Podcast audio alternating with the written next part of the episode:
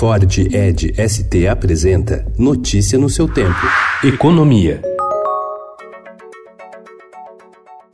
O secretário de Política Econômica, Adolfo Saxida, alerta que a reforma da Previdência é essencial para resolver o problema fiscal do país, mas não será suficiente para garantir a retomada de altas taxas de crescimento. Ele não quis fazer previsões de quando o Brasil voltará a fazer superávit fiscal. Em entrevista ao jornal Estado de São Paulo, Saxida disse que há pouco tempo para colocar na rua medidas de estímulo que possam mudar a trajetória do produto interno bruto ainda neste ano.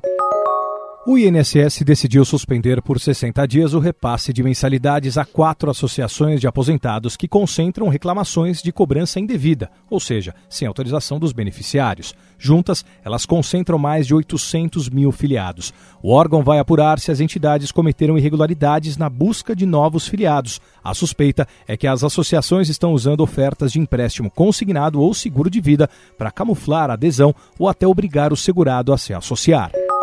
Para reanimar a economia e cumprir a promessa de choque da energia barata, o governo deve lançar nos próximos dias um programa para reduzir o preço do gás. Batizado de Novo Mercado de Gás, o plano tem como principal pilar o enfrentamento de monopólios que dominam há anos o setor, principalmente as distribuidoras, que atuam em estados, e a Petrobras. A ideia é criar um ambiente de mercado com mais concorrentes e aproveitar o aumento da oferta do gás das áreas do pré-sal para tentar reiniciar industrializar o país. Notícia no seu tempo. É um oferecimento de Ford Edge ST, o SUV que coloca performance na sua rotina até na hora de você se informar.